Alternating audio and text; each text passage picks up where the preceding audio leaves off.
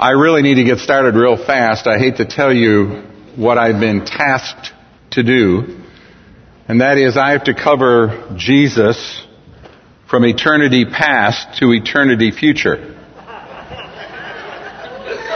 So I just have to cover eternity. And we've got a picnic waiting for us.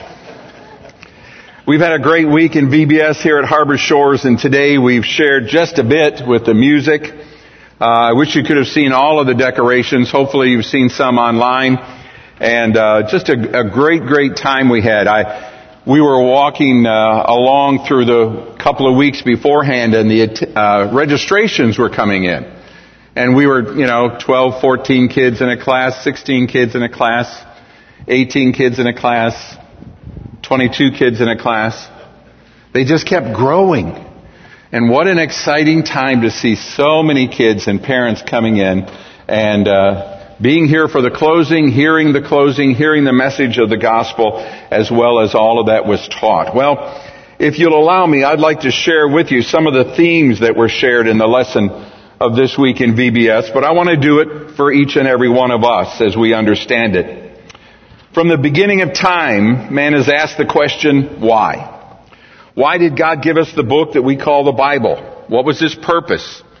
Do churches today who often disagree and understand the message of the Bible, or are they trying to explain the Bible through their thinking, their understanding, their minds? I don't want to say that we here are the only ones who understand the Bible, or that God has spoken to us alone. I don't think that's true all kinds of Bible teaching churches around, uh, especially in this area. But God has reached out to man through His Word, the Bible, and with an easy to understand picture of His great love for every one of us. And I, I want to repeat that. The message of the Bible is an easy to understand picture of who God is and His relationship, His desire for relationship with us. Let me share with you what we've been teaching to the children in VBS and what we teach every Sunday here in Sunday school and in our preaching services through the uh, time as we study each and every week. God always was and is yesterday, today, and forever. Some of us know that verse. Hebrews chapter 13 verse 8 is where that speaks of God but it's a picture that we understood this week as well, not only God the Father, but God the Son and God the Holy Spirit. In the passage that was read just a few minutes ago, John chapter 1, in the beginning was the Word, and the Word was with God, and the Word was God. He was in the beginning with God, and all things were made through Him, and without Him was not anything made that was made. In Him was life, and the life was the light of man. That light shines in darkness and the darkness has not overcome it. What a message that is for us to understand. If you are a regular here at uh, Harbor Shores, you know that we've been looking at this. In fact, we started this very passage uh, about a year, oh, a year and a couple of months ago as we started the book of John. And so it's interesting for us to go back and kind of summarize things because a lot of what is written and a lot of what was in the lessons this week comes from the book of John. In the beginning of this book in the New Testament, God tells us that Jesus, God's Son, His very essence has existed from the very beginning of time. Eternity past was not just a place where God was, God the Father, God the Son, all, God the Spirit, all existed together as one, and yet in three different uh, personages, if you will, for us to understand. John wrote this fourth account of Jesus' life to help people know that Jesus was not just a man, but, but that he was very God himself. In verse 1 it says, In the beginning was the Word Later on in verse 14 of this John chapter 1 passage, it says, And the Word became flesh and dwelt among us. John was speaking here of Jesus. He was pointing out for each and every person to see that God sent His only Son, God in human form, to become flesh for us. John chapter 20, I closed the uh, program or the, the final night, Thursday night, with this passage in John chapter 20, and we keep going back to it as we refer to the theme verses of John 20. Now Jesus did many other signs in the presence of his disciples, which are not written in this book. But these are written so that you may believe that Jesus is the Christ, the Son of God, and that by believing you may have life in His name. This is written, this book, the message, the story of Jesus, eternity past to eternity future, was written so that we might believe. Not just believe in the book, but believe in the very person of Jesus. That we might have faith in our hearts and in our lives in who He is and in what He's done for us. What an important idea that the Holy Spirit placed within the heart and mind of the Apostle John for him to write these words. The important point of Jesus' life. Now listen to this. I often hear people say, well, the most important thing about Jesus was he lived a good life. Uh, the most important thing about him was he cared for the poor. The most important thing about him was that he was a wonderful, wonderful person and he was able to live a life without sin. No, no, no. The most important thing about Jesus' life is that he is the Son of God and that he came to take our punishment for our sins on the cross of Calvary. And after he died and was buried in that tomb, and we're going to be talking about that in the next couple of months in the, in our study in the book of John. After he did that, he rose from the grave and he conquered sin and death. That's the truth. That's the whole message of God's Word as it's covered throughout. And we're going to talk about that more as we go on this morning. Genesis chapter 1 1 also was talked about and it goes back and talks about the same thing here that John 1 says. It says, in the beginning, God. In the beginning, God. I love the fact that the writer of Genesis never tried to prove that statement. He just assumed the fact of it because he knew it was true. God the Holy Spirit placed within the writer of the book of Genesis, I think Moses, but placed within his heart the truth that God had existed forever. In the beginning. The beginning of what? The beginning of the earth, Yes. The beginning of what we know and what we see and what we read in scripture. Yes. In the beginning of what we as human beings know as time. That was not time to God. God doesn't have a clock in heaven. Can I tell you that honestly? There's not one up there. He's not worried about moments or seconds or years uh, a thousand years is like one day, or one day like a thousand years. They're all the same to him because he is not bound by time. Now, some of us say, I have trouble getting a hold of that. Well, I understand that because God is eternal and we are not. We had a beginning. And our beginning came sometime after the beginning of what we call as human beings time when earth began, when earth was created, and man was formed and placed in the garden. That was the beginning for us. In the beginning, God. There's no question to the writers of the Bible that God existed, and He existed in three forms. Jesus not only existed in the beginning, we read that in John chapter 1, God was there, and in verse 2 of Genesis chapter 1, it says that the Spirit of God was over the waters of the creation of this earth. So all three persons of the Godhead were right there at the time of creation. We see Jesus in eternity past, we see the Spirit, and we see God the Father.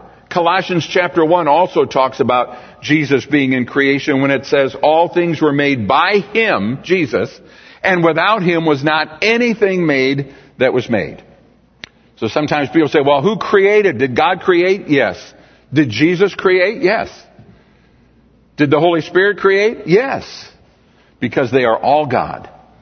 And yet each one has a different purpose for each one of us. And we see that as we continue on. Not only was he from the beginning of time, he was also a promise keeper from the very beginning. Our God especially we see in Jesus and His words, but He was a promise keeper for us. We saw two of those in one of our studies one, one of the nights. Genesis chapter 18, Exodus chapter 3. One of the greatest blessings in scripture is that God makes promises to man and he never has failed to fulfill them. There are times that we have thought they should have happened sooner, but they still are fulfilled. The point here is not, did it happen in our time? The question is, God promised and He brought it to be. We learned this week about two of those. The first one, uh, Genesis chapter 18, was in Abraham and Sarah were visited by men, an angel. They thought the person of Jesus and what we call a theophany, God appearing before Jesus was actually born. And he appeared there and he promised them that one year from that time, they would have a child. Now you say, well, that's not too out of the ordinary. Well, it is a little bit out of the ordinary because Abraham was a hundred years old and Sarah was 90. I'm not a hundred. Let's just leave it at that. But there's no child that we are going to have in the next year because God has changed things and we don't do that. But God promised, God promised Abraham and Sarah that they would have a child. And they had one. God fulfilled that promise. And he became the father of the Jewish nation. Jesus is a promise keeper. God blessed this couple and gave them that son. God that's just one example. But he also promised Moses one time. You remember Exodus chapter 3 when Moses was out running from the, uh, Jew, uh, the uh, um, Egyptian people after he had killed the, the guard at that time, that God came and appeared to him and spoke to him out of a burning bush. Again, Jesus at that time speaking to him. And that account is given in Exodus chapter 3 where he spoke to him and told him that he would go back and he said, through you I will deliver the children of Israel from Egypt. And God did that. Through Moses. Even in Moses' weakness. Even in Moses as a sinful man. God fulfilled his promises. And he still does that for you and for me today. He still fulfills promises to each and every one of us. Let me talk to you about one more promise that God gave us uh, Tuesday night, the midweek of our uh, Bible school, we went to a very, very familiar verse, probably one of the most familiar verses in all of Scripture. John chapter 3 verse 16. We could probably quote it in many different versions, but let me just share with you that it says, God so loved the world that he gave his only begotten son, that whoever believes in him would not perish, but have everlasting life. Sometimes people say, well, we are all God's children. And there's an aspect where that's true. We are His creation, and that's true. But Jesus is actually the Son of God. And it says He gave His only born Son, the only one here given on this earth, that whoever would believe in Him should not perish, but have everlasting life. This is the central point of what we said before, that God sent His Son to take our punishment. God sent His Son to be born of a virgin, to live His life 30 some years, and then to go to the cross so that we could have eternal life. You see, Jesus was there at the beginning of time. He was watching the mess that man made of things. He was involved in God the Father's creation work and he saw the sin that man committed. And together, God the Father, Jesus, and the Holy Spirit knew that the plan of redemption would be carried out. All of us are the reason God's redemption plan through Jesus was completed on the cross. Sometimes people ask, why did Jesus have to go to the cross? Well, we have to answer for those things that we do wrong. I uh, raised three children. I have a lot of grandchildren. And I have found over the years, grab hold of something. None of my kids or grandkids are perfect. You would think they would have gotten that from me. But then I realized, as I talked to my parents, I'm not perfect either. None of us are. But to get to heaven, we have to be, have that sin, that evil that's within us taken care of. And that was done through the work of what Jesus Christ did for us. We don't have to answer for that. We don't have to pay for that with our lives. Jesus Christ went to the cross and paid for that for us. The last part of that verse, listen to it. Listen to it if you will. Whosoever believeth in him should not perish, but have everlasting life. We sometimes have trouble understanding the concept of everlasting. I remember talking to my son Josh and he would come to me and say, Dad, don't talk to me about, don't mention eternal. Don't talk to me about everlasting. He said, I can't get my hands around that.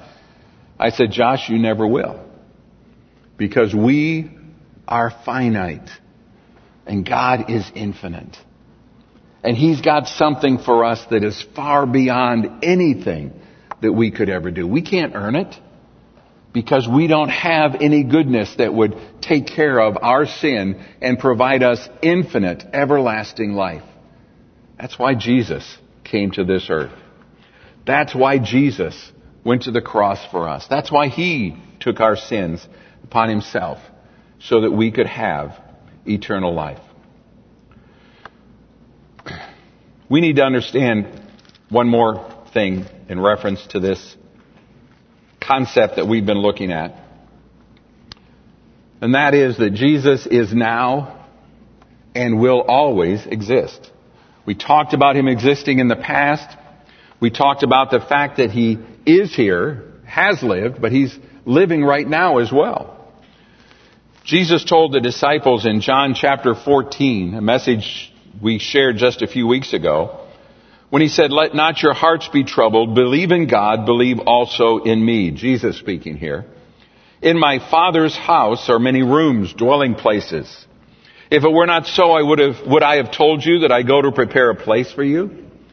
And if I go and prepare a place for you, I will come again and will take you to myself that where I am, you may be also. And you know the way to where I am going. Thomas said to him, Lord, we do not know where you are going. How can we know the way? Jesus said to him, I am the way, the truth, and the life. No one comes to the Father except through me. Everlasting life. He has provided that for us. He has. But with all that He has done, we've got to respond to His love and care for us. It's not just a matter of God giving it out there. It's a matter of us understanding it and then responding to what He has shared with us. I heard an illustration one time. I heard a story. And uh, I saw a little bit of it uh, repeated a few years ago when uh, one of the Wallendas uh, walked across on a tightrope above um, Niagara Falls. Anybody see that on television? You don't watch that? Okay, a few people did. I was taken aback by that. I watched it and I watched it go back. But the story goes like this. Not about a Wallenda, but another man who walked across a tightrope uh, over Niagara Falls. He was there. He asked the people who were watching, do you believe that I can do this? And the people were cheering and saying yes. And he went out and walked across the tightrope all the way across the falls and back. And he got back and everybody was cheering. This is fabulous. And he said, that's wonderful. And he got their attention. He said, so you've seen me walk across that tightrope. Do you think that I can walk across that rope and back pushing a wheelbarrow?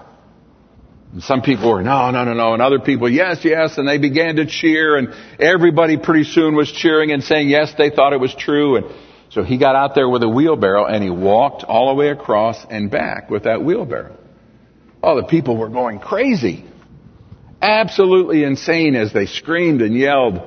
And finally he got their attention again and he says, you've seen me walk across, you've seen me go across with the wheelbarrow. He said, how many of you believe that I could walk across with a person in the wheelbarrow? And they paused for a minute and then they all began to cheer and say, yes, yes, we believe it, we believe it. And then he said, who will be that person? You see, it's one thing to say we believe. It's another thing to act upon that. Some of us say we believe in Jesus, we believe in what He's done, and yet I have to be a good person to earn my way to heaven. Well, that doesn't, that doesn't jive with what Scripture says. Scripture says it's what He has done and what He has done alone that provides for us salvation. We cannot be good enough.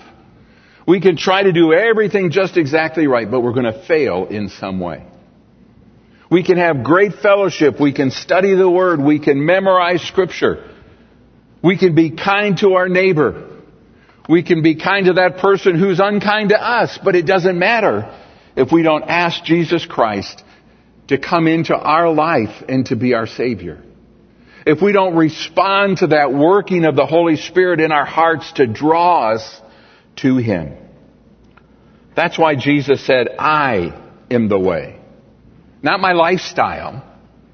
Jesus didn't say you have to live like I lived. He said, I am the way, the truth, and the life.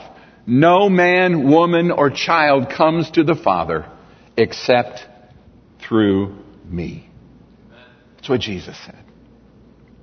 We need to understand that He is the one and only way. Jesus told the disciples and also us that He was going to heaven to prepare dwelling places for those who would believe in Him. Just as Jesus had promised and fulfilled those promises in the past that He made, we can trust that when He said this, He is doing that even today. He is in heaven preparing places for us. Oh, I'm not saying he has to there work with a hammer and a saw or anything like that, but he's preparing places for us. He's, we can look forward to the reality that we are going to dwell in his presence throughout the rest of eternity. Jesus promised that he would deliver the Jewish people from Egypt, and he did it. Jesus promised to Abraham and Sarah that they would have a child in their old age, and he did that. We can trust that he's preparing dwelling places now for those of us who accept what Jesus Christ has done for us and become his children. He told us that he would also carry our prayers and intercede for us with the Father. We don't need to pray through any other being. Paul wrote to Timothy in a letter to the church where Timothy was in 1 Timothy chapter 2 and verse 5, there is one mediator between God and man, and that's the man, Christ Jesus. We don't have to ask somebody else to talk to Jesus, to talk to God. We don't have to try to come up with something else to make Jesus happy so that He will talk to God for us. We just talk to the Father and Jesus takes those prayers and brings them into the presence of our God. John chapter 16, a passage that we're going to come to in the next couple of weeks, and I'm not going to be preaching it, but I'm going to once again step on the message of somebody else. Verse 23 of John chapter 16, In that day you will ask nothing of me. Truly, truly, I say to you, whatever you ask of the Father in my name, he will give it to you. Jesus talking to the disciples. Jesus talking to those who believe. Jesus talking to those who now were abiding and in fellowship with Him and whose minds and hearts were in union with the Spirit and with God the Father. And Jesus said, if you pray in that way, I will take that prayer and intercede for you to the Father and you will see that prayer answered. God is not showing us that we can just get anything as we pray. But he's laying out in this whole passage that God has done so much for us, and he will continue to do that as we look down the road in every time and in every facet of what we have in front of us. Well, one more part of this looking forward. In the latter part of the book of Revelation, chapter 21 and 22, and I'm not going to try to go through all of those verses in those passages part of God's plan for each of us who know Jesus as Savior is to dwell with Him in this new heaven. Genesis chapter 1 showed God in a sense, living with Adam and Eve. It says that he walked in the cool of the day with them. He would spend time with them. They would fellowship together. That was the plan until Adam and Eve sinned. Now don't misunderstand me. I'm not saying God was caught off guard. God knew that man was going to sin. God knew that was going to come. He didn't plan that, but he knew it was going to happen. And so he made the plan beyond that. God walked with man. When man sinned, that fellowship was broken. But God continued to reach out to man in different ways throughout history as we can see it. God appeared to the Jewish people in the midst of the tabernacle. The Shekinah glory there that led them out of Egypt. The Shekinah glory that dwelt in the midst of the tabernacle. And they could see that every morning as they woke and every night as they went to sleep. They could see that glory of God and they knew that He was in the midst of them. And yet they still rebelled against God. Once they moved into the promised land and the temple was built, then again the glory of God came and appeared in that most holy place. And there it was again above the Ark of the Covenant. And they knew that it was there and God was in the midst of them and yet they continued to disobey and turn away from their God. When Jesus came to earth, He was God with us. Emmanuel, God with us. And every person that saw him was walking and hearing and, and being taught by the very person of God. God the Son in this place. Many people on earth were ever, never able to see him, but God, Jesus sent out the disciples to tell others, and so many others to tell the rest of the world about those who needed to hear about Jesus and what he had done. Today, when we ask Jesus Christ to be our Savior, the Holy Spirit takes up residence in each person who accepts Him. If you know Christ as Savior, the Holy Spirit, the Spirit of God is living within you. But in the future, God's plan is to rule on this earth with each one of us in His kingdom and then in the new heaven and new earth. That's what Revelation chapter 21 and 22 talks about talks about us dwelling with Him, talks about our abilities that we will be using in that, in that kingdom and then later throughout the new heaven and the new earth. Jesus has been with God from the beginning of time as time began for mankind and He's reached out to mankind throughout history as we have seen in the scriptures. His goal was to draw all men to Himself. But many, and perhaps most today, have rejected his provision for salvation. Today, we've heard again God's plan and his love for each one of us. It's our prayer here at Harbor Shores. It's our prayer as we teach in VBS, as we teach in Sunday school and children's church. As we open the Word of God, each one of us as preachers, uh, each and every week from the pulpit here, our goal is that we explain the truth of God's Word and that God's Spirit draws people unto Him. So that each and every one of us would understand the promises of God. So that we can look forward to the future of being with our God forever. You say, well, not every person is going to be with Him. No. No. Jesus Christ came to this earth and died on the cross. And he says, if we believe, remember that verse? God so loved the world that he gave his only begotten son that whosoever believe in him. You see, if we say, well, yeah, yeah, yeah, Jesus was a great man and I'm doing the best I can and I want to be a good person, we're not believing in Jesus, we're believing in ourselves. We're taking that upon ourselves if we understand and come to trust in Jesus as our Savior, then we can be assured of being with Him in the future, in eternity. Some people say, well, does that mean I can live however I want to? Well, no. We won't live however we want to if God has changed our life. You see, part of understanding our God is living in obedience to Him. A few weeks ago, as we were looking on a Sunday morning in John chapter 15, we were reminded of that abiding with Him. abiding with Him, living in fellowship with Him so that our life is in agreement with what His Word says. Today you've heard God's plan and His love for each of us.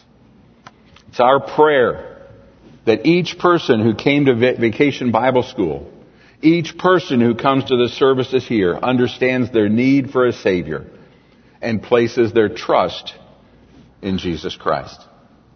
That's our desire. If you're here today and you've done that, praise God.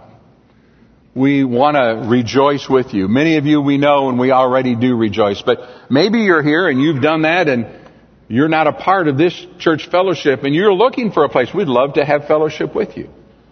We would love to talk with you about that. If you're here today and you say, well, this is uh, some new things that I've not really grasped before, and you'd like to know more about that, listen, all of us would love to sit down and talk with you. I would encourage you to come to the picnic.